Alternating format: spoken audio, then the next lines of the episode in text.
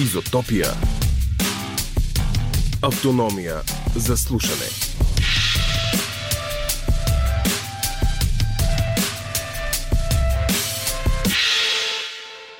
Този път в Изотопия изследваме хората и природата в опит да се сближат или откъснат сякаш за винаги. Ще се отбием в западните Родопи, за да видим какво сме и постегнали, и запуснали край язовирите Широка поляна, Беглик и Батак. Може ли да ни бъде уютно в импровизираните лагери Бивак Айляк и пивница при Байдон? Е Байден. Какво оставяме след себе си на едни от най-красивите места – с надежда да си го намерим следващото лято, че и по-нататък. И защо въобще го правим? От 5 години Емил Рашковски снима следите на бивак културата през зимата, за да ни ги покаже в втората си самостоятелна изложба Здравей лято. Веднага след януарското и откриване, разговорът е с автора Емил и кураторите Надежда Павлова и Никола Михов от Родопите към платото Махафали в югозападен Мадагаскар, където вали само няколко дни в годината. Заради сушата, местните са измислили как да съхраняват водата в дърветата. Защо е важна историята от документалния филм Мамоди, мъжът, който дълбае бълбаби? Част от програмата на София Менар. И още, как изглежда най-голямото африканско сметище за електронни отпадъци в Гана – и каква е съдбата на албиносите в Сенегал. Ще ни разкажат фотожурналистът Делян Тодоров и Любомира Колчева от фундация Екообщност. Започваме. Какво беше? Туалетни, бани, цели къщи, колиби, лодки, какво ли още не, запокитено в западните Родопи, най-вероятно през лятото или когато е по-скоро топло, но фотографирано и документирано през зимата – когато пак остават следи, но гледали сте да няма много. По-точно гледала е автора да няма много следи, а с ките тихо и кротко 5 години да кара ски и да снима и да ни покаже какви сме ги сътворили покрай три родовски язовира. През дъжда преджвапаха от галерия Синтези, с която не е много далеч от радиото, но все пак достатъчно, за да се намокрят нашите следващи герои. Авторът на изложбата, за която ще си говорим е Мил Рашковски и кураторите му Надежда Павлова и Никола Михов. Здравейте, добре дошли! Здравейте, благодарим Здравейте. за поканата. Благодарим за поканата. Така, и докато вървеше песента, Емил каза, че доста добре, доста енергизиращо е било откриването, защото в 6 или 6 и половина бяхте поканили хората да дойдат и до 9 да си говорят с вас, освен да разгледат снимките. Какво си казахте? А, имаме един въпрос. Не знам за Байдон, Байван дойде ли на откриването? За съжаление не дойде. Той живее в Пловдив и не е много лесно подвижен, така че не успя. Да кажем ли кой е Байван? Или да го запазим загадка? Байван е един от обитаващите тези обиталища. Един от най-известните. Най-известните. И от Всъщност... най-креативните. Той е отговорен за не една трета от а, творенията, които може да се видят в изложбата. Кое му е най-креативното го... според куратора Никола Михов? Ние не го познаваме, но вече така има чувство. Е, познавате го вече. С него. Ами той освен... Били сте му на гости един Той освен, че има голяма къща, вила, малка къща за гости, няколко каравани, си е направил и едно много, един много як макет. Това само на едно място. Е, му ще кажа дали е на едно място, но така изглежда поне на снимките. На едно място, да. Доста е креативен, има изкуство малко, прави ни като скулптури. Изобщо ние много бихме се радали да се запознаем с него и той така присъства в изложбата, въпреки че няма неговия образ. И малко е сюрреалистичен. Някои от прозорците има такива бебета, пластмасови бебета, облечени в едни плюшени костюми. Това е хорър. Да, да, има малко, да, леко хора. Крипария, да. родопска. Добре. Малко крипи изглежда на моменти неговата каштурка през зимата. Ти всъщност си си общувал през лятото, въпреки че си снимал пет зими поред, може би, или не, не знам, но дори си си общувал дори повече. Общувал си си с част от хората, които са създали това, което са създали през топлите месеци, когато пак си бил на планина. Даже май ти е било любопитно да срещнеш хората, които са направили това, което са направили. Аз няма да му давам оценка. Всички, които желаят, първо могат да го видят в галерията. Мисля, че до 4 март. Нали така беше? До 4 март. До 4 март е... И после могат да решат какво са направили. Ба Иван и компания. Да, точно така. Аз съвсем целенасочено обиколих някои от обиталищата и през топлите месеци, точно поради тази цел да се запозная с някои от обитателите, тъй като това, което разкривах и виждах зимно време, беше твърде интересно, твърде колоритно, твърде креативно и ми стана много интересно какви хора живеят там. И всъщност Бай Иван беше един от тях. Аз му гостувах няколко дни. Там а в някои от всичките тези... В някои от всичките той дори има специална палатка за гости, където настанява хора, които нали, са от по-далечния така приятелски кръг. И много добре си прекарах с него. Той има едно куче, което се казва Петю, много забавно куче. Първоначално не те допуска до себе си.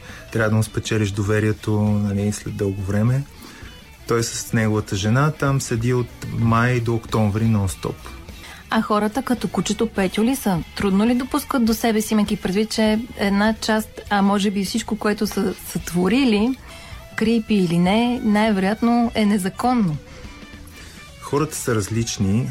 Аз имах късмет според мен с Бай Иван. Той беше доста гостоприемен, доста отворен.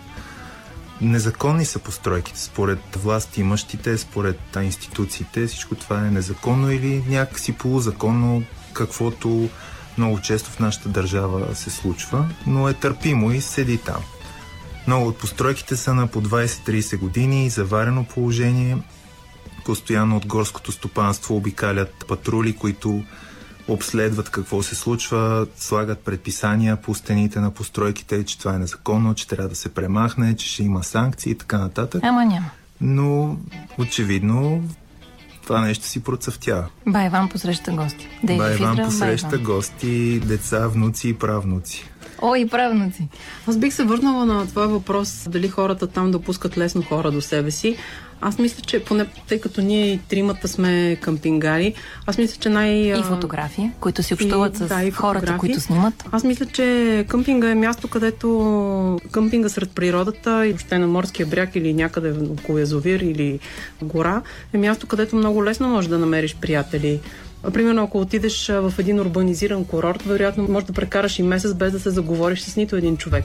На къмпинга това е невъзможно. Още с пристигането ти вече си неприятен, заемаш място, а, всички започват да те обикалят и след 2-3 дни до седмица вие вече сте първи приятели и на следващата година вече ти наземаш място, ти си техен приятел, който пристига там и споделяте малкото място, което може да се сподели. До следващия, който идва да ви вземе вече да, общото вече място. Новия, нали, отново така създава напрежение, да. но като цяло къмпинга е едно място, където много лесно можеш да се сближиш с хората, да се сприятелиш. Дори може да прекараш години с тези хора и да не знаеш каква е тяхната професия, какво работят. Ми, това е много хубаво всъщност. И, и често пъти дори си нямате и контактите, защото вие си знаете, че като отидете, те ще бъдат там и няма нужда да се координирате по някакъв начин извън. Това вижда ли се в снимките? Макар, че следите са покрити с сняг частично. Вижда ли се, усеща ли се това? На мен ми се струва, че Ема обикалял тези места през зимата, затрупани с сняг, точно за да може да се изчисти част от негативната емоция на тези обиталища, защото, нека да си го кажем честно, много от българските такива места сред природата често пъти се обитават от така ни доста агресивни компании, които вадят скарата, бирата, слушат много високо музика, не се съобразяват с своите съседи. Така че аз мисля, че снега, конкретно в, ако мога да го нарека така, проекта Немо, той изчиства всичко негативно и създава една такава чиста тишина, която е много приятна за споделяне и за гледане. Когато видях за първи път проекта Немо, това ми се стори много интересно, че това са ни много оживени места, много шумни, по някой път доста агресивни, по някой път много приятни, но снега ги изравнява и остава само тази човешка креативност, обектите, от които хората се нуждаят, за да си създадат някакъв комфорт сред природата. Снега подхранва нашето любопитство, така кара ни малко да си представяме някои неща, нали, нещо, което от една страна ни струва близко, леко го отдалечава, а от друга страна акцентира върху креативността, за която споменахме, да. която все пак не е на последно място. И заобщо цялото нещо малко трудно да го сложим под един знаменател, дали е положително или отрицателно. За нас е нещо много любопитно, така типично българско. А, типично българско ли е? Незак... Ми, Само да те питам, защото това, аз виждам снимките... един паралел между това, което Емо е направил и това, което ти си направил с Мона Лиза. Тоест има нещо, което всички възприемаме като прекрасно, най-общо казано, мнозинството възприема като нещо много хубаво и всеки се опитва да си го присвои не с лошо и с алчност, а просто защото иска да е по-близо до това хубаво нещо и да, да си е и за него. Да, и да си и по същия начин, по-своему някакси. Да, да си го, да, ама да си е неговото безобразниче на така хубавичко и на чистичко и красивичко. И по същия начин Никола Михов е снимал месеци наред цялата тълпа, която се изсипва около окаяната Мона Лиза, селфира се там, какво ли не прави и след това много бързо на прибежки избягва от Лувъра. То доста често се случва. Няма ли нещо общо между двете Еми, неща? общото може би е, че и двете нали, в един момент придобиват популярност, която излиза малко извън контрол. И за двете е имало момент, в който нали, не е имало жив човек. Така и предполагам, че и по тези места отначало започнах да ходят две-три компании, 5-10 души и накрая са станали хиляди. Аз мисля, че това е само интересно така да се изследва от гледна точка нали, на обществото, на привичките, които имаме и вече и самата публика пък добавя някакси своя принос. Публиката на Мона Лиза какво и добави? А, публиката на Мона Лиза, това, това е друга тема, но тя, така де. тя и добавя колорит, който лично аз ако нямаше публика отпред, нямаше да направя тази серия, така че това е интересно във фотографията, че тук нали, това не е статия във вестника, където ще осъдим някакъв така нещо пагубно, което се случва някъде. О, а нима в статите ще... във вестника ги осъждаме хората. Добре. Еми, смисъл, че е по-праволинейно такова, нали? Не, Добре, няма да бъдат тук общо даваме в, нали, в двата случая. Общото е, че някакси оставаме публиката да довърши изречението. Все едно не се опитваме да посочим с пръст какво трябва да е отношението ни към това нещо. Емо, какъв колорит добавят твоите бивакуващи? Какво дописват в изречението? Аз бих казал, че, както и Надя каза, Снимайки ги през зимата, аз изчиствам пейзажа, тъй като знаем, че около такива обиталища е пълно с отпадъци, с пластмаса в огромни количества и аз това нещо го виждам. С букуци, с неуредици, с увреждане на дърветата, това също е нещо, което се случва негативно, но моя прочит на нещата беше изцяло положителен. Значи, освен, че се стремях снега да елиминира всички тия така негативни а, неща, аз съм се фокусирал върху творенията по един, според мене, доста позитивен и такъв начин с усмивка и с намигване. Тъй като за мен това са едни весели обиталища с едни много креативни хора, които си прекарват чудесно. Цялата тая еклектика, кич, многообразие за мен е много интересно и много забавно. Това е моят прочит. Сега, сигурно е много лесно да се каже по какво се различават зимата в Люлин и зимата в Родопите, ама по какво си приличат? Ами приличат си, че наистина като завали този бял пухкав сняг и той много така превръща картинката в една много положителна сцена. Всичко мръсно, грозно, сиво, кафяво изчезва и остава само красивото. Има и още нещо, по което си приличат билбордовете, които и в Люлин, и в тези обиталища изобилстват. Единствено, че в тези обиталища се използват за нещо полезно. Да, и има в снимките на Емил, които може да видите и в профила му. Така натрапчиво се прокрадва според мен една небезизвестна в България жълта турбичка, която няма да казвам от кой супермаркет е. Е, не може тя... да кажем от кой супермаркет. Е. Не можем да кажем. А, добре, ами... Много сме праволинейни като във вестник. Имаше един депутат от предишното имаше. правителство, който се разхождаше с такава турбичка. Ма той да и министър беше, освен депутат. И министър беше да подскаже на публиката да се сетят за кой магазин Значи тя турбичката е била на планина, тя е била до самолет полети по летища. Тя е междупланетарна турбичка. Те затова хората нямат нужда да им казвам супермаркета. Да, тя е част от поп културата. Скоро сигурно и в H&M ще направят с... Е, Но как и да е, сетиха се червена всички... точка а, сега. Опа, пак, и обърках се. Но все едно, искаме да кажем също, че е много... Аз мисля, че СЕМ са доста по-праволинейни от който и да е вестник. А, добре, значи тук направихме малко гаф. Надяваме се, че понеже е в късен късно ефирно време, няма да Никой не слуша, нали? нали? Ако искат нас да ни санкционират за това, тогава не знам какво трябва да се случи на нелегално пребиваващите. Но също искаме да кажем, че тези билборди са много важни, защото не един от тях, с този, който има връзка с турбичката, идва и заглавието на изложбата. Здравей лято! което е така много приятно. Общо взето се е натъкнало емо на на това заглавие, здравей лято, на един билборд, така насред зимата. И оттам идва и заглавието и нашата дизайнерка Никол Дечева пък а, много хитро вплете всъщност логотипа от това заглавие със същия шрифт и дори с гънката на билборда по начин, по който го е снимал Емо. И това се превърнали в логотипа на изложбата и също стигнахме дори до там, че имаме и такива картички с това обращение, което идва нали, от съответната реклама. И всъщност каним посетителите да си харесат картичка, имат различни мотива и да напишат послание до лятото и да го закачат в изложбата по типичен начин с тиксо, както се прави и на къмпинга, а пък ние самите сме закачили снимките също като на къмпинг с пирони, така че има опасно някои от тях да паднат, така че изложбата продължава до 4 март, но може да дойдете и по-скоро. Четохте ли на хората посланията към лятото или те си остават ами, строго индивидуални? Не, не, който тайни? иска си ги закача на стената, всеки може да ги прочете, а ние ще ги четем. написаха? Ами не сме. Но открили Мога да ви сте, прочета че- точно едно от посланията, което ми е любимо от тази вечер. Да, може ли? Страшно много ми хареса. Няма да казвам кой го написал. Да, но да, си го само снимах, посланието. защото много Но падна. иначе ще има и финисаж, на който групово ще четем посланията. И Здравей, лято. Мрази като стане така. Задникът ме сърби, целият съм в пясък, няма топла вода, няма и студена, няма и такава за пиене. Поне ядене има и приятели. И няма нужда да правим нищо, само каквото искаме. Лежим и си говорим. За живот, за всичко. Обичам като стане така. Много е хубаво, да. Страхотно. е. Аз ви предлагам да правим каквото си искаме, но след една песен време, защото музикалният редактор също трябва да прави от време на време каквото си иска, нали така, Иване? Изотопия.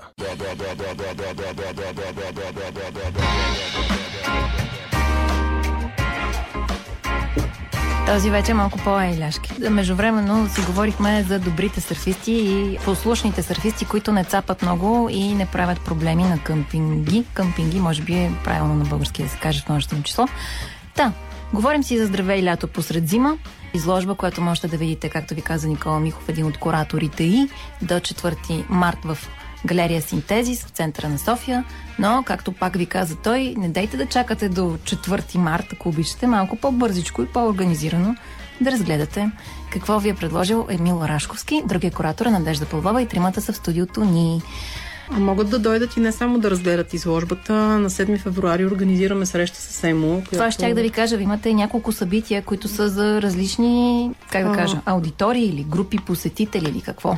Първо, ние винаги организираме среща с автора, когато това е възможно. И тези събития са много успешни, защото публиката има възможност да, да се запознае с автора. Освен това, много по-интересно е за публиката да чуе от автора, защо той работи по този проект, какво е интересното, да сподели впечатления. Често пъти споделят авторите различни неща от кухнята и съответно и сега сме организирали среща с Емо, за да може нашата публика да се срещне с него.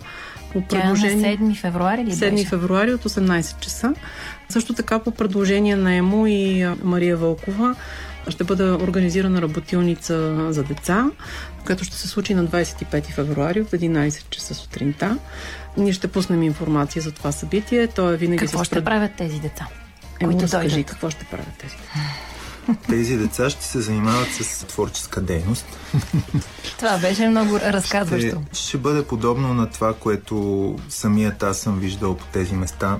Хората как си правят разни неща от подръчни материали. Така че децата ще имат множество отпадъчни опаковки, бутилки, найлонови турбички, цветни, разни копчета, мотиви. Също така те ще могат да работят и с изрезки от снимки от самата изложба и в крайна сметка нашата идея е да си направят една хубава картичка, която да я нарекат Здравей лято, тяхна собствена картичка от целият този материал.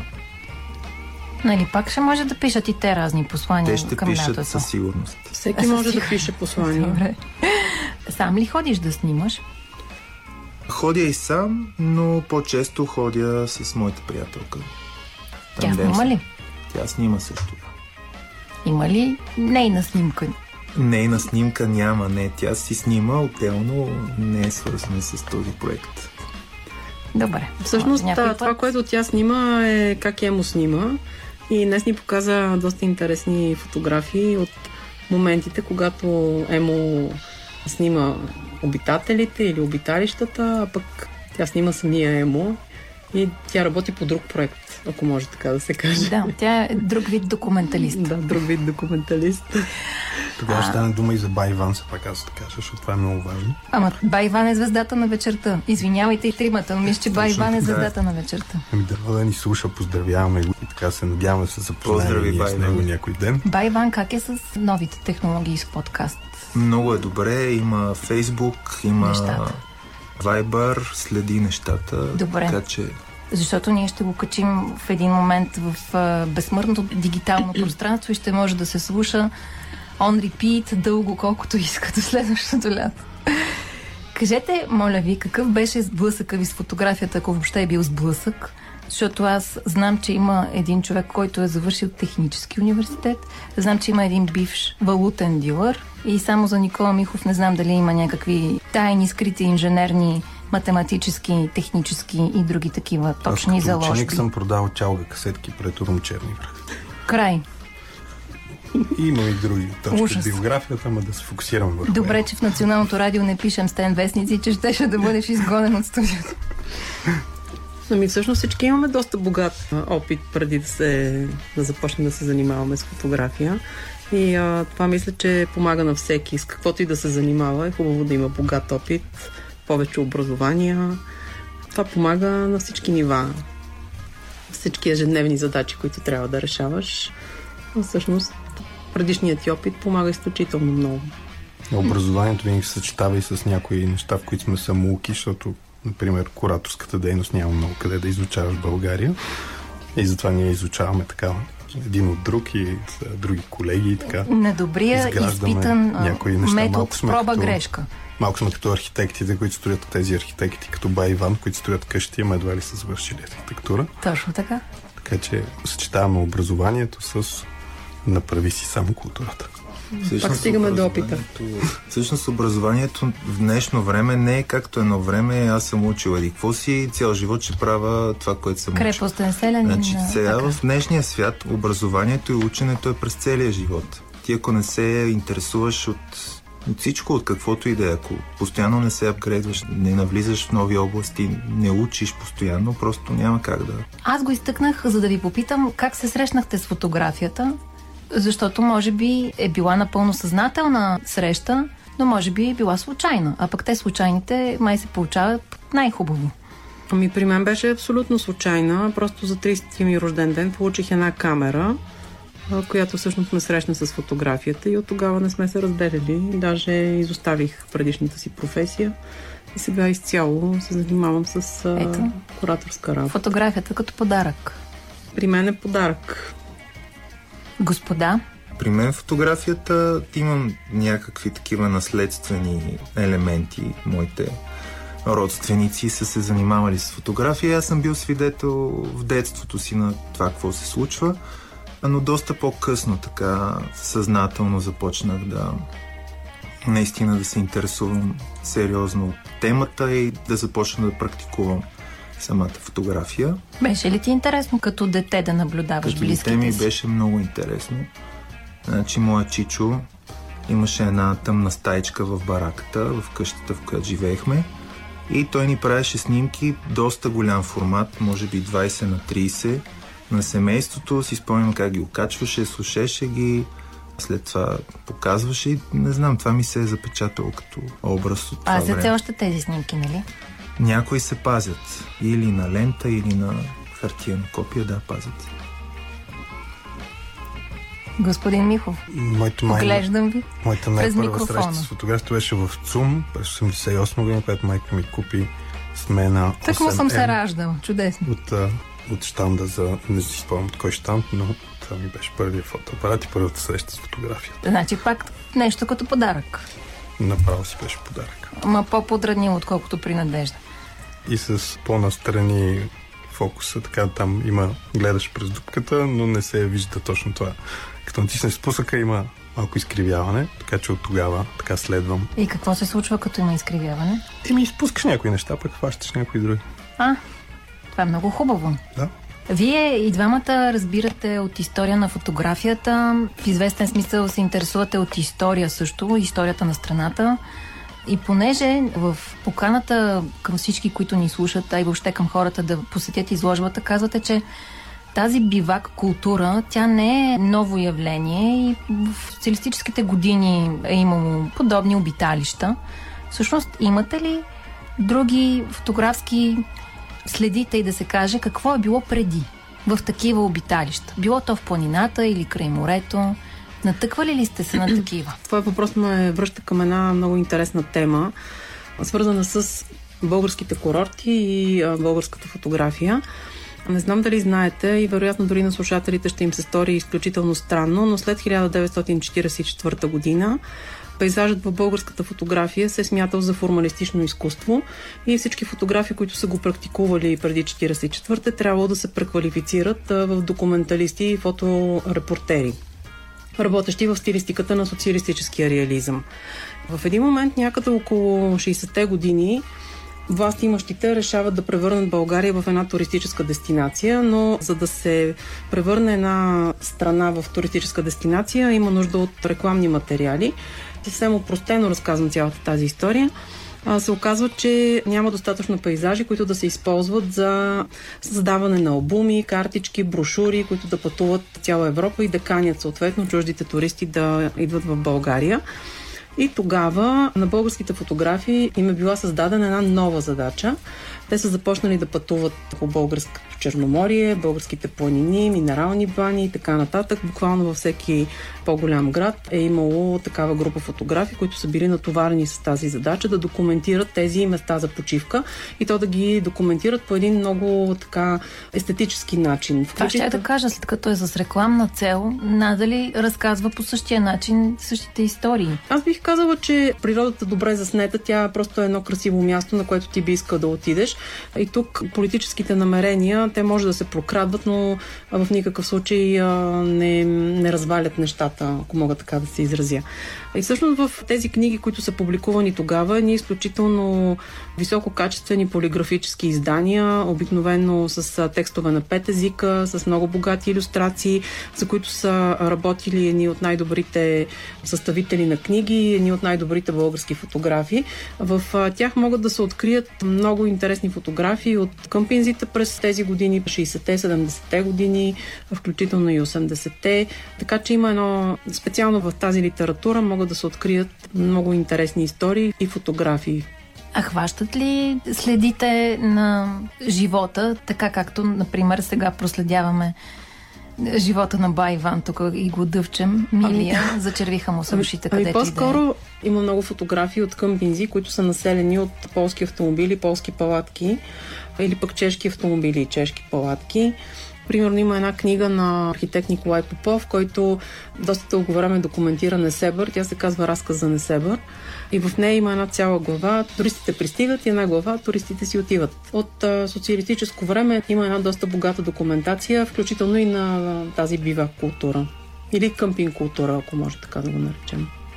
Макар и тя да не е била начално място на, на витрината да. на социализма, но все пак включително е имало зони в Черноморието, които са предопределени за подобен тип обиталища, които тогава все пак са били легални, но имало най-различен тип и около тях, разбира се, се развивала съответната дейност, като ние до голяма степен можем само да си го представим с помощта на тези снимки. Невероятно има така и живи свидетели, които могат да докладат, но определено и в днешната къмпикултура се усеща, че има някаква приемственост и че не е и макар и да има някакви да, белези на съвремето, не се е формирала изцяло днес, ами има и някаква приемственост. Включително и една от палатките, която Емо е снимал в изложбата, е полска палатка от тези години.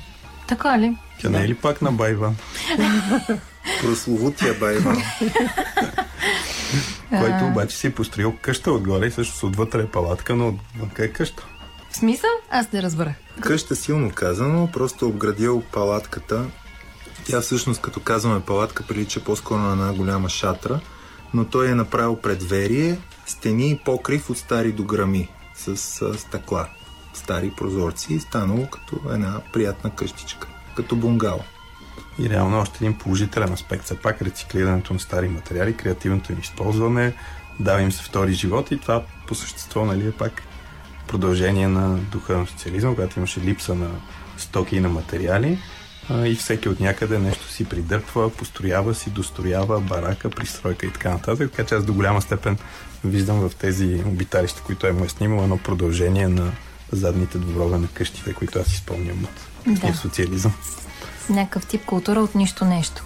Добре, Тя значи... се завръща, между другото, в момента с тази криза на материалите и с интересното е, нали, че на Запад това, което сега се появява като някаква такава култура на минималното ползване, преизползване и така нататък. Те деца вика, ние това вече сме го играли, но за съжаление сега. Къде отиват те? Ние това сме го... Открили сме топлата вода. Добре де, творци, широко скроени хора, сърцати, приемащи, макар и на първо четене да казват, бе, къде си ти дошъл на моя язовирник? Къде отиваш ти, момиче, момче?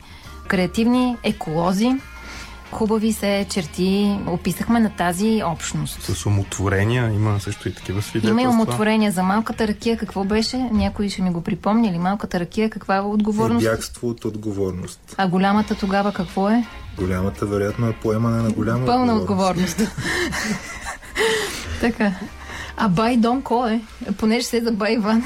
Байдон, Байдон е, кой е? Може би кръстника е президента Байден който беше поканен в едно село, между другото, като стана президент и ма не си спомням в кое село беше и даже бяха казали, ако не може той да дойде вице-президентката, даже може би той да не идва, но да дойде вице-президентката, по-ще е хубаво. Е, ние сега очакваме Илон Мъск, така че дестинацията тук е доста привлекателна. Мисля, че след, навсякъде, където... Ще го вземе в къщата за гости. Ще го вземе, той разбрахме, че е достатъчно мил и общителен човек.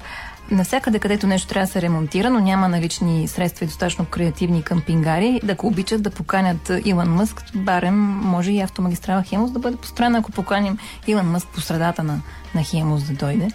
Искам да попитам, какво е тера деформиране в този екологичен ред на мисли? Това само е момент. Това само аз го знам. И аз само него гледам, обаче те, драгите слушатели, трябва да си го представят сега това. Тера деформиране беше една друга моя изложба. Първата не е ли? Точно така. Първата през 2020 година, като част от а, международните фотографски срещи, един прекрасен фестивал в Пловдив, в който се провежда.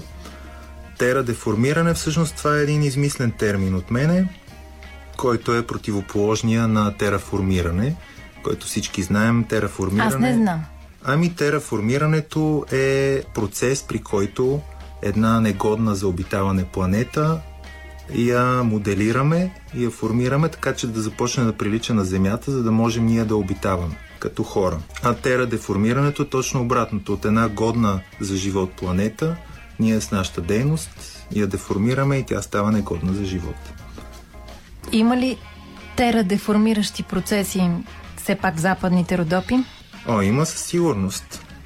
Аз споменах по-рано увреждането на дърветата. Това е някакъв обичай много странен, при който обитателите, за да си палят огън, те добиват така наречената борина, т.е. дялкат ствола на дървото, което е напоено с смола, за да могат да си правят подпалки за огньовете. Толкова много го дялкат, че той изтънява супер много и накрая дървото пада и умира. Така че това е вид тера деформиране арбодеформиране. Ами да помолим ба Иван да стегне редиците и да не правят така. До финисажа на 4 март има преспокойно време да дойде до София и даже да помогнем малко да удари едно рамо в работилниците с материалите подръчните, предполагам. Може да го докарате за ушите. Емо, освен с Бай Иван, пак си общувал и с, с другата други страна хора. на закона. А, с другата страна на закона? Може би. Коя е другата страна на закона? Другата страна е държавното горско стопанство, което е там в района. Което в смисъл, неговата... ба, Иван е закона, а другата страна на закона е държавното горско стопанство. Така. Така, държавното Шибо. горско и държа... или държавното ловно стопанство, всъщност, както uh-huh. е по-коректното си има неговата гледна точка, че всичко това, което се случва в тези гори, които те управляват, трябва да е под техен контрол. Uh-huh. И всички тия обиталища, всички тия хора, те нямат право да строят никакви постройки, бараки, навеси, нямат право да черпят дървесина, нямат право въобще да създават този отпечатък, който създават. И за тази цел хора от ловното стопанство обикалят постоянно и слагат предписания на тези домове, постройки навеси, в които предписание пише, че това е незаконно, вие трябва да го премахнете, ще има санкции и така нататък. Но видимия резултат е, че всичко си продължава по-старому. Всичко си продължава и по стените, нали, по стените на галерията, защото предполагам, че сигурно има и други начини за излагане, но по стените на галерия Синтезис посетете я до 4 март, а на 7 февруари е срещата с Емил Рашковски. И сега господин Михов да ви каже ли какво се случва и добре да си говорят хората и не много добре да си говорят какво има с или без турбичка в една медия. Има М? а, реклама. Е, това е. Отскоро май го има в националната медия, но явно е наложително. Наложително е, да. За съжаление, наложително. Благодарим много на Надежда Павлова, Емил Рашковски и Никола Михов за Сега, гостуването. пуснете реклама на горе споменатата турбичка. Не, нямаме такива. Да чуем какви имаме. Изотопия. Територия на свободните и спонтанните.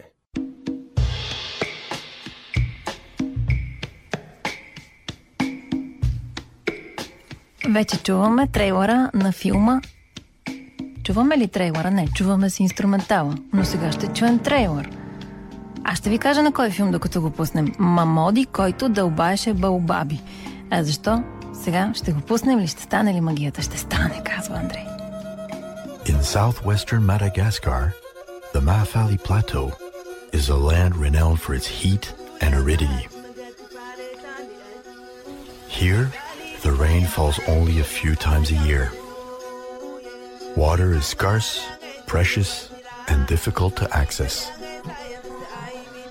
In these extreme living conditions, the inhabitants of a Така, small village да, of тук се разказва на английски е за това кой е Мамоди. Мамоди е последният човек, останал в Мадагаскар, който знае как да направи от бълбаб жив резервуар за вода. И защо е толкова важно, че знае как да направи жив резервуар за вода? Защото там, където живее Мамоди, всъщност е много засушено. Там вали няколко дни в годината. И за да оцелеят хората, са измислили от доста отдавна, сега да не кажа древни времена, най-вероятно древни времена, но да не се изказвам неподготвена, са измислили какво да направят. Този филм, документален филм, можете да видите в събота от 17 часа, като част от програмата на София Менар. А пък на гости да си говорим за Мамоди, обаче не само за Мамоди, ето сега пак това хубавото инструментал, че се прокрадна, са ни дошли Двама души. Делян Тодоров, който е фотожурналист, колега, обикалял в последните 10 години така на порции, да го кажем, из Африка и директора на фундация Екообщност Любомира Кочева. Здравейте, добре дошли. Здравейте. Сега, кой е този Мамоди? Аз си бях записала, исках да изровя пак платото, защото той също много симпатично име има. Платото Махафали в Мадагаскар. Мисля, че за първи път чувам, признавам си. Мисля, че ако няма географи с любителски интерес към Мадагаскар, ние също си С признаваме. степен Точно по география. Къде Признаваме е си и ние платото? безбойче. Махафали. Да. Въпрос за 1 А, милион долара. Да. Филма всъщност представя нещо много симпатично и интересно, което в днешните времена, в които все повече сме изправени пред суша, как да се справяме и в България имаме такива проблеми периодично, не случайно заради промяната в климата.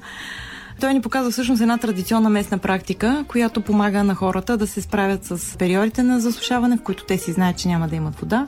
А пък аз покрай лично проучване и любопитство за балбабите, научих, че в някои балбаби, понеже те вътре са си кухи, позволяват да се оформи такъв тип резервуар или място пространство.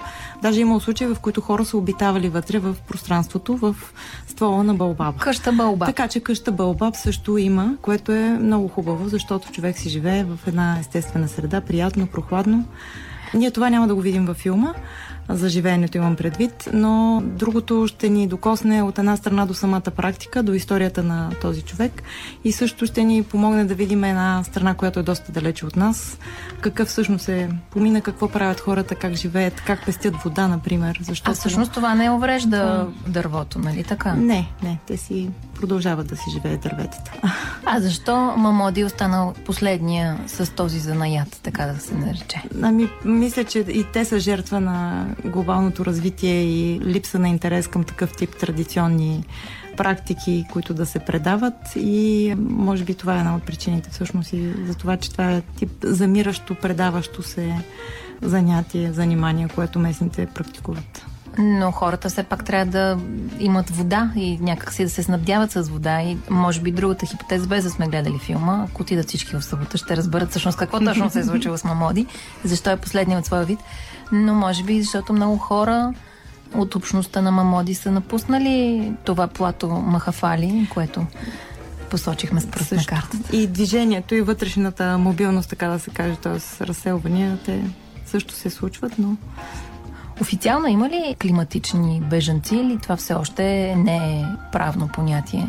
И не можеш да си законно бягаш от това, че мястото, на което живееш, на което си се родил или където обитаваш, природата вече е толкова враждебна, че няма как да останеш. Всъщност, ако трябва да сме така много обективни и научно позоваващи се, а, е, нали, за ние... докторите по география говорим да. сега, които знаят къде е платото Да, но факт е, че климатичните промени вече отразяват така, налагат хората да се замислят и да променят местата, в които живеят. Има случаи включително, в който една гражданка на страна, която бива с покачващо се ниво на водата островна държава, е поискала обежище поради това, че тя вече няма къде да живее. Това, това да не е тувало. Има... Не беше тувало, а нещо подобно на тувало е също с покачващо се ниво. Сега географите, но, ако обичат да помогнат. А, но въпросът е, че всъщност има такъв прецедент и след доста години, тя мисля, че беше мигрирала 2016 или 2017 и след известно време всъщност има присъждане, че да, тя има това право. А от миналата година беше официално от Организацията на Обединените нации вече говори за климатични мигранти, т.е. очаква се това да придобие в някакъв момент може би и правна регламентация, тъй като за съжаление в момента като бежанци и мигранти хората, които бягат по някакви такива екологични причини не са регламентирани и нямат същите права, да кажем, както и хората бягащи от а, война или от някакви други такъв тип а, бедствия, социални и економически проблеми. Чудесно е чрез изкуство да се разказват такъв тип истории и може би много хора си спомнят преди около две години вече имаше един симпатичен политик от Товало, който Точно. говори на... Не си спомням кой всичките им Точно на КОП форуми. беше, мисля, че 26. А, и, и така, години. трибунката му беше във водата и обясняваше как едно време как било гора, пък после как било урбанизирано, но в крайна сметка вече е под вода това mm. място и той буквално във водата говори и казва моята държава потъва. И наистина това е, а сега понеже нали, докторите географии ще слушат и ще бдят, четвъртата най-малка държава в света с около 11 000 души население, което си отива. И тези 11 000 души няма къде да отидат другаде. Най-близките им острови са на повече от 1000 км. Обаче хората бягат, ако не са като в Товало, бягат там, където могат да се спасят първо собствената си държава. И това Делян го е виждал с а, своите очи от първо лице и го е разказвал, когато е разказвал за едно друго също хубаво място. Ти сега можеш да го кажеш това име.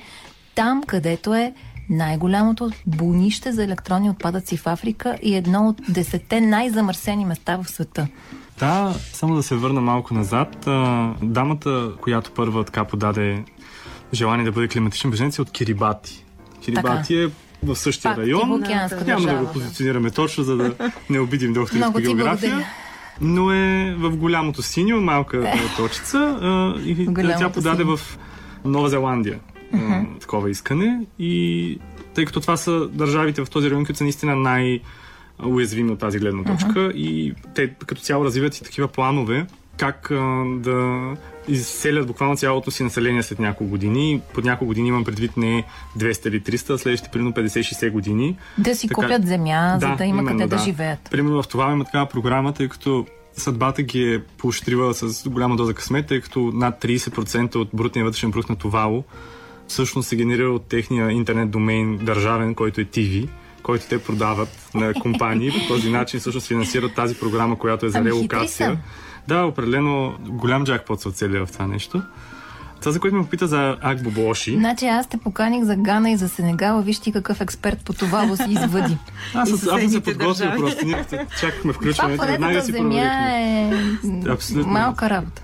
Та, Акбобоши, което е най-голямото Непроизнесимо африканско... за мен, поне за момента, до края на предането ще се опитам. На части, на части. И аз така Акбобоши. Акбобоши, да. Той е наречено сметище, но на практика е град, буквално град, с а, собствени правила, с собствена визия за живота. Тук говорим за Гана. За Гана, да. Агбо Боши, между другото, е на не повече от 15 минути от центъра на Акра, което е столицата на Гана. Тоест не говорим за място, което е изключително дълбоко скрито някъде в провинцията. В смисъл, е изключително видимо и влияе изключително много и на самия град. Тъй като... Ма ти там си описал в една статия, която хората могат да прочетат онлайн, да я намерят, че има десетки хиляди души, които там живеят, там се препитават, макар че е изключително опасно. Въздуха как мирише, например? Въздуха мирише на комбинации от тежки метали, от сяра, на изгорели кабели, на изгорели гуми, на фреон, на всички тежки специфични аромати и миризми, които може да си представим, тъй като самото... Даже ние само си ги представяме, защото аз не знам колко от нас знаят как мирише фреон, примерно, в комбинация с всичко останало. Изключително тежко и това се пропива в самата почва, от почта в подпочвените води, които съответно се използват след това в целия град за битови и съответно общи нужди. Отива и в храната им, предполагам. Абсолютно и не е случайно всички медицински изследвания, които са на деца, но и на възрастни в този район, показват изключително извънредно високи нива на химикали в организма, които надвишават многократно нормалните граници. Въпросът е, че това сметище се развива в рамките на 50-60 години. Там има наистина десетки хиляди души, които живеят до голяма степен хората, които идват, идват за малко, тъй като огромната част от хората, които живеят в Агбоблош и всъщност са дошли от северната част на Гана, която е до голяма степен много лимитирана по отношение на агрикултурните си възможности. До голяма степен земеделието е ограничено поради факта, че от север Сахара все повече навлиза в територии, които до момент са били използвани за агрикултура. Тоест те са вътрешно разселващи се климатични бежанци. Да, също така Гана, както доста от държавите в региона, е разделена на по-скоро мисиомански север и християнски юг. И съответно, когато тези хора без кой знае какви умения по отношение на трудовия пазар пристигнат в големия град с надежда да си намерят препитание, което са изгубили в собствения си регион, те са до голяма степен отхвърлени, тъй като са от различни езикови групи, от различна религия, без кой знае колко сериозни умения и съответно те пристигат в Акбоблоши, където могат да изкарат някакви пари от ден за ден. Тоест, каквото изкараш днес, това изкарване на пари е свързано с събиране на това, което е дошло като отпадък и неговото разглобяване до важните му съставни части, като всичко останало се изгаря. Говорим за отново пластмаса, гума и всичко останало. И след това тези ценни елементи метали се продават и човека взима определена сума, около между 5 и 7 лева на ден, общо взето може да си докара. А... За какво му стигат с цените, които са там, тези 5 до 7? За базова храна. Наистина да не умре от глад. Да, бял рис, няколко картофа, нещо в този Ей, такова сорт. А, но нищо повече от това. Огромен процент от хората, когато човек си говори с тях, те казват, че са дошли с идеята за малко да постанат, да поработят, докато се закрепят нещата и в последствие да се насочат към друга работа. Този ден за 90% от хората никога не идва, те срещат някой там, създават семейство, живеят в скълъпени къщи, кой каквото е успял да намери, тип ламарина, желязо, в които става безкрайно и безумно горещо лятото е наистина от подръчни материали. Те до голяма степен са по-скоро свързани с а, метал и ламарина, отколкото с друг тип материали. Съответно това вдига температурата изключително много вътре. Но... Всъщност това е едно сметище за електронни отпадъци. Това означава ли, да ви попитам и двамата, че да кажем тези хора, за които говорим, с които ти си се срещнал лично, може да трябва да изгарят, препродават и така нататък. И един български стар телевизор или български телефон, не чак толкова стар. Възможно ли е това? Пътя на, на техниката, която идва, е напълно лъжно. Там идва техника от абсолютно целия свят. Най-големите доставчици, ефемирно казано, са Европа, САЩ, Южна Корея и Китай. Това са най-големите държави, като има един доста неприятен механизъм, по който се случва тази цялата история, тъй като по принцип има една базелска конвенция, която 1992 година е подписана, която в принцип забранява на развити държави да изпращат стария си електронен буклук и отпадъци на развиващите се държави. Обаче? Обаче, има една малка вратичка, която казва, че ако те са все още работещи, може да се подаряват, даряват и така нататък. Ай, и съответно идват че... неща в а, изключително драматично тежко състояние, разбира и абсолютен Уж буклук. подарък. Защото безплатно. Еми, подаряваме им, да, подаряваме им на хората. и съответно те идват в ужасяващо състояние. Те за всички е ясно, че те не работят. То нищо от сметището там не се продава като цялост. То се продава само единствено заради факта, че вътре има малко желязо, малко мед, малко олово или съответно каквото е в конкретния продукт. До голяма степен това е начин по който се изхвърля толкова много буклук. В самата Гана и защо в региона, тъй като Гана не е изключение, но там пример е много, много очевиден. Наистина е, усещането е за абсолютно постапокалиптичен свят. Човек се разхожда по едни огромни планини, говоря примерно по 20, 30, 35 метра планини от Букук, в които виждал всякакви неща, които са произведени преди десетилетия. Включително стари коли. Колега от Гана има такъв проект, който когато дойде кола от чужбина, тъй като много често идват такива бусове или доставни коли, и никой не се занимава да маха етикетите. И съответно след това той намира оригиналната пицария Маргарита от Неапол, свърза се с човека, в която държава е, Канада, Южна Корея, uh-huh. където е, и му казва, между другото, знаеш ли къде е колата ти в момента?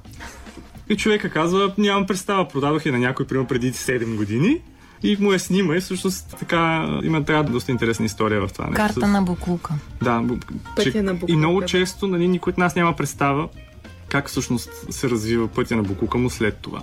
Никой даже и не мисли, според мен. Хайде да не е никой, но мнозинството, може би ще предположа, не се замисля, като си изхвърля буклука после какво се случва с него. За да включа и Люба в разговора, Гана беше ли от тези държави, които университета в Болония изследва не. и има четири държави? Гана не беше. От африканските са Сенегал и Кения, а от извън африканските са Камбоджа и Еквадор.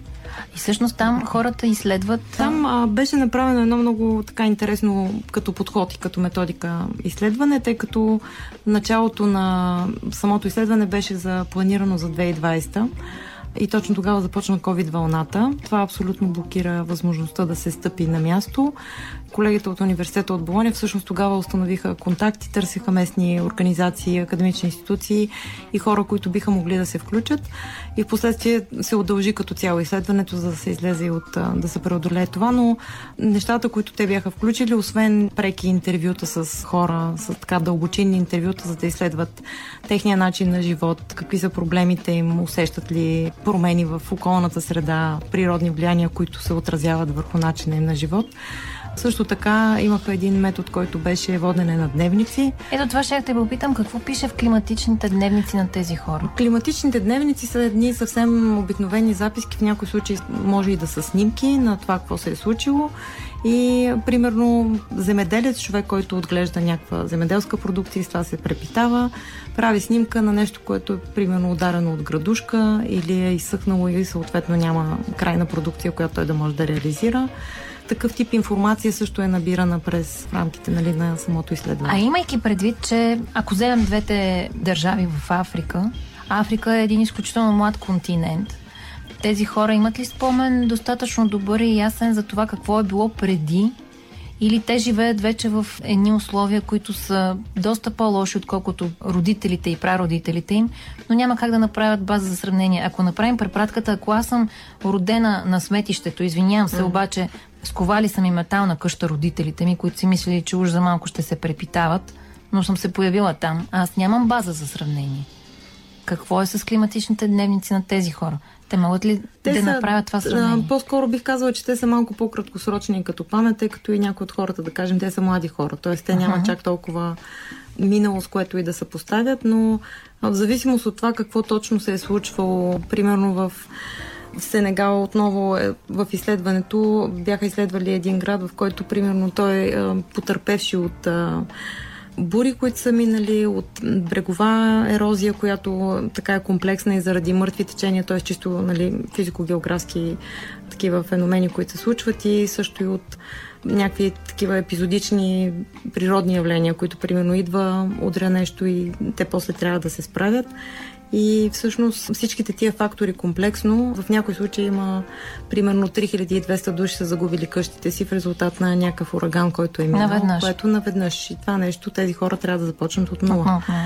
Имаше случай също с една от реките там, която бяха изследвали как в резултат на, на бурите и на наводненията, които са причинени, правят, което е чисто управленско решение, разбира се, това доколко е ефективно и работещо, се прокопава някакъв канал, който в резултат на разширяването всъщност води до допълнителна ерозия на брега и създава по-големи проблеми, тъй като се уширява и съответно се губи територия, която може да се ползва за селско стопанство или просто за обитание от хората за някакви сгради.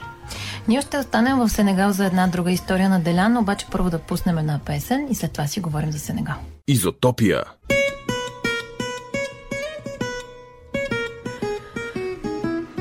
Като казах, че ще оставаме в Сенегал и така ще направим, защото там, то не само там, я има общността, за която ще си говорим, обаче там я е срещнал Делян.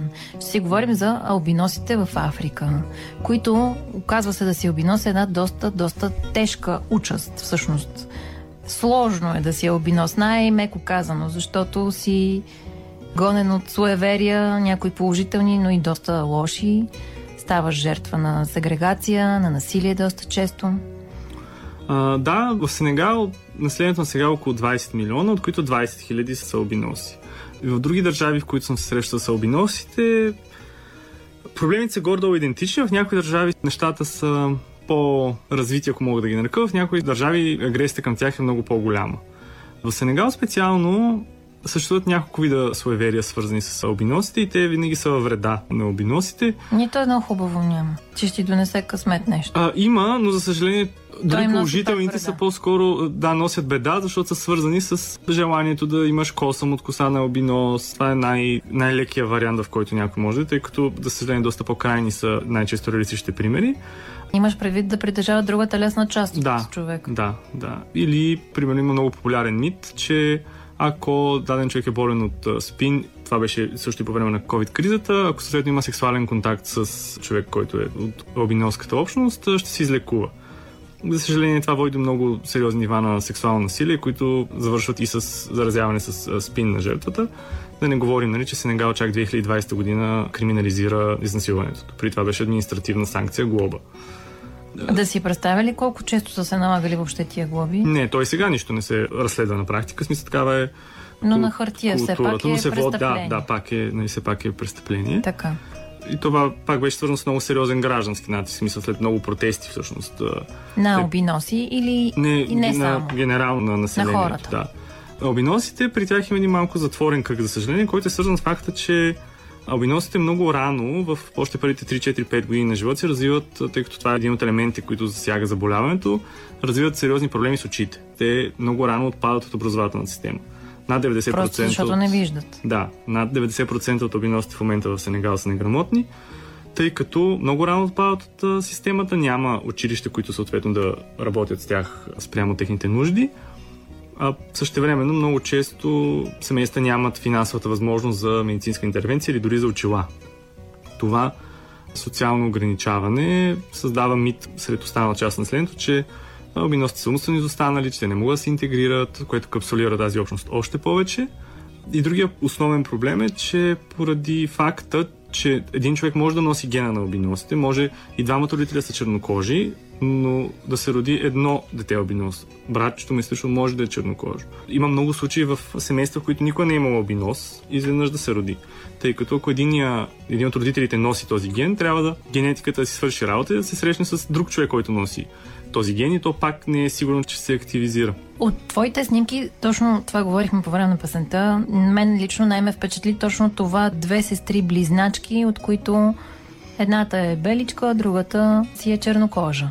Това е единствената разлика, така ли? Да, те нямат други особености, но за съжаление тази рязка особеност чисто на външния вид в общности, които имат недобро образование и съответно по-скоро се доверяват на народни вярвания, създава много проблеми. Много често майките са обвинявани, че са изневерили, съответно, че са били с бял мъж, затова се е родило бяло дете или съответно, че детето е прокалнато. Има много случаи на семейства, които не го преживяват това. Има случаи, които баби се отказват от внучетата си. Има ли много изоставени деца? Доста популярно е, да. Популярно. А каква е съдбата на тези две сестрички? Има ли различно отношение към едната и към другата или не? Тези две сестрички, те са много, много положителен пример, тъй като самата общност в този град Тиес, в който живеят най-много албиноси в Сенегал, в добрия смисъл на думата ги представя като символ на начина по който тези общности могат да живеят заедно. Те продължават да учат заедно, продължават да учат в едно училище. За съжаление, със сигурност ще трябва да в един момент да се разделят, защото при момиченцето, което е обиноз, вече започва да се проявяват първите проблеми с зрението. На колко са години сега? Ами в момента са на 7. 7-8 може вече са станали. И от тази гледна точка има доста планове от самата албинелска общност, която се опитва малкото барон Мюнхаузен сама се изтегли за косите си. А успява ли? Промяната и прогрес не се случва с скоростта, с която биха искали да се случва, но все пак се случва. В момента се строи първото училище за деца с зрителни проблеми, което няма да е само за албиноси, ще бъде основно за албиноси, но няма да е само за албиноси за да може да се пречупи този порочен кръг, в който отпадаща образователна система, социално, професионално и медицински до голяма степен си изолиран и ти не можеш да превърнеш себе си първо като индивид и второ като представител на общността си в успешен модел. Успешните модели наистина работят. Мога да дам пример в Малави, една доста малка африканска държава. Наскоро избраха първия депутат, който беше обиноси. Това беше наистина голямо събитие. Защото децата наистина трябва да виждат успешния модел, за да го преследват. Мога да дам примери в цяла Африка, но всяко едно дете иска да стане футболист. Всяко едно момченце иска да стане единствено и само футболист. Защо? Защото това е единствено успешен модел, който те си представят. Сериозно? Защото те не познават успешен инженер, не познават успешен лекар, но знаят, че Садио Мане играе в Ливърпул и Добре, че и, каза в... Ливърпул. Това в апаратната се одобрява по принцип. това е наистина успешния, успешния модел. А за момичетата има ли успешен модел? До голяма степен, ако не става въпрос за столиците на градовете, няма никакъв друг модел, освен домакинска работа. Това е най-популярният. За съжаление, при момичетата в тези региони не сме стигнали нивото, в което дори може да си мечтаем за нещо друго заради факта, че до голяма степен работата е свързана с земеделие. Т.е. каквото си изкараш, това всъщност ще си сложиш последствие на масата и работите се още по-скоро на стандартния тертип, който сме, ние сме отвикнали да работим, което между другото също създава голям проблем за албиностите, тъй като голяма част от работата е свързана с дълги престои извън дома, а пък на практика най-големия обиец на албиностите е слънцето, защото те много бързо изгарят и всъщност над 90 90% от албиносите не доживяват 40 години, а от тези 90%, 80% от случаите са заради рак на кожата. Поради факта, че държавите, за които говорим, са с над 99% чернокожо население, слънцезащитните кремове не са много популярни и са изключително скъпи. Говоря, че една тубичка, която в България ще струва 6-7 лева, там е от сорта на 60-70 долара абсолютно не, непоносимо е. Непосилно да го да. Това са социални проблеми, обаче това да бягаш от мястото, на което живееш или нещо да се промени корено в начинът ти на живот, дори да останеш, заради климата си носи своите тежки социални последици. Нещата са свързани така или иначе. Освен това една част от държавите, които ние свързваме традиционно с други причини за бягство, като Сирия, Афганистан, Ирак също претърпяват много сериозни чисто природни промени, нали така, Люба? Да, тук аз искам да разсея един мит. Не е коректно да говорим разграничено за факторите, които предизвикват кой от какво бяга. Защото а, и в това изследване, което бяха направили uh-huh. колегите от Университета на Болония, е много трудно да се разграничи климата като промяна, примерно дори ако разглеждаме, тъй като в тия държави са много комплексни и свързани всичките проблеми. Тоест и Те са един затворен цикъл. човешките права, това как живеят хората, до какво имат достъп, какви права въобще имат, имат ли възможност да се движат, т.е. да променят и мястото си на живот включително. Това са такива комплексни проблеми, които те са абсолютно обвързани. Така че по-скоро климатичните промени те се добавят към а, цялата друга ситуация в съответната страна и проблемите на, на хората там те са преплетени. Ако имаш проблем с едното, неминуемо рано или късно ще имаш проблеми с другото. Като един пример, понеже в рамките на тази инициатива на климатна промяна, колегите ни от Италия, които също са една друга организация, работеща на международно ниво по въпросите на развитието, бяха направили едни много симпатични клипчета, които представят как местните хора променят поминъка си. И примерно имаше една жена, която аз така и не разбрах, но мисля, че примерно беше майка самотна, може би на две-три деца. Тя е гледала кози и заради сушата и трудността тя да намери паша, факта, че тя трябва да излезе, да ги пашува някъде далече от къщата, децата през това време трябва я да ходят на училище или някой да се грижи за тях. В резултат на работата си с колегите от италианската организация WeWorld, те им правят обучение за альтернативни модели за търсене на поминък. Тя беше минала към, пренесла се в един съседен град.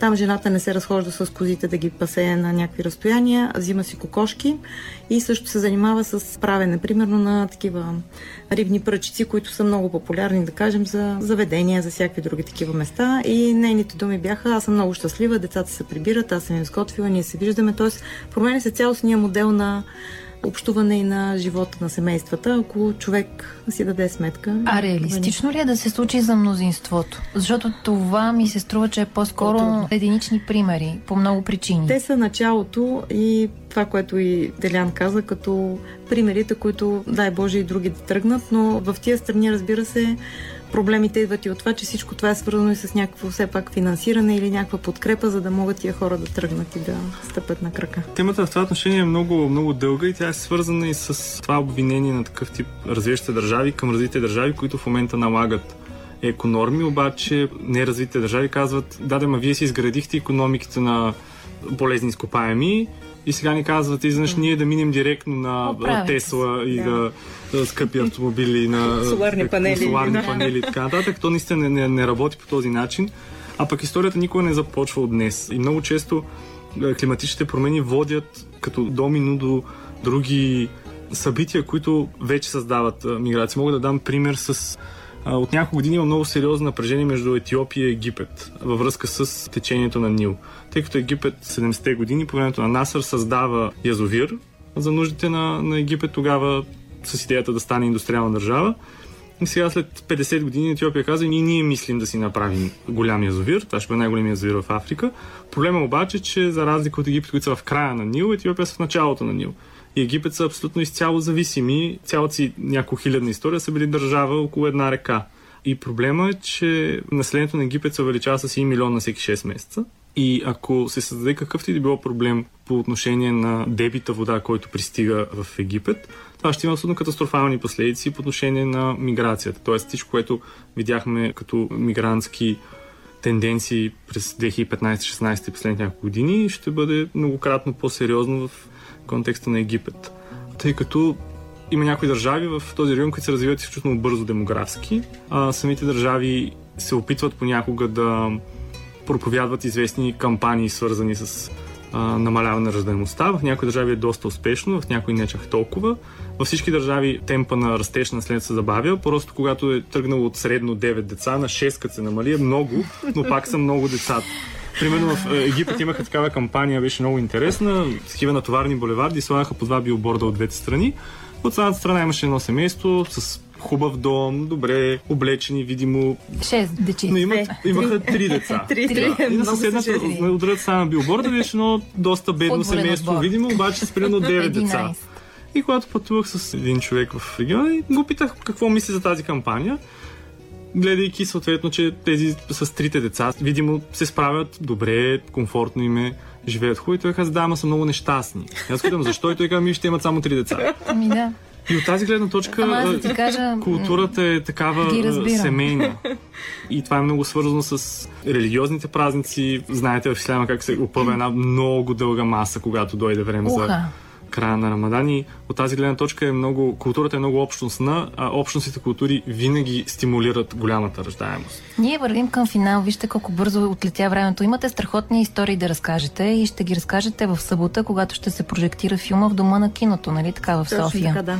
В 5 часа е прожекцията или в 5 часа е разговора с вас? В 5 часа ще започнем с прожекцията, която е близо около 50-60 минути, след което ще продължим с също толкова интересен разговор с Деля. Да, да не сме толкова жестоки първо да, да, да, да, изискваме от хората да ни слушат и след това да гледат филма. Ти представяш ли си? но няма аз да ги държим точно това. Аз ги накарах един час сега да слушат да. предварително по радиото, за да дойдат. Но филма наистина е много хубав, както и цялата програма на Менар. Аз съм безкрайен почитател на този фестивал, още от самото му начало, когато. Е, имайки предвид по, по, по кои държави ходиш, няма как да не Да, и, и самото кино от този регион е много специфично и изключително успешно. За съжаление, не, не е толкова популярно но много се радвам фестивала, колко много се разгръща всяка година и си спомням как тръгна с няколко филма. Сега виждаме колко много прожекции има и колко се ангажира публиката и много ми харесва факта, че стана традиция. Тоест, аз познавам много хора, аз самия съм с тях, които хвърлят по едно око, кога ще се появи програмата, да. кога ще е тази година. Има много хубави филми, обаче аз искам да попитам Люба накрая, какво всъщност искаме да кажем на хората с всичко това? От една страна ние искаме да отворим малко повече познанието и любопитството към държавите от глобалния юг, които в България бих казала, че все още са недостатъчно познати. И другото, което за нас също е важно е да си дадем сметка, че всъщност с тези изменения, които се случват, света вече е едно доста гъвкаво място и въпреки, че в момента и до момента може би климатичните промени показват, че по-скоро се върви към някаква такава вътрешна миграция или миграция в близките държави, не задължително в някакви екзотични за нас континенти, като Африка в Европа.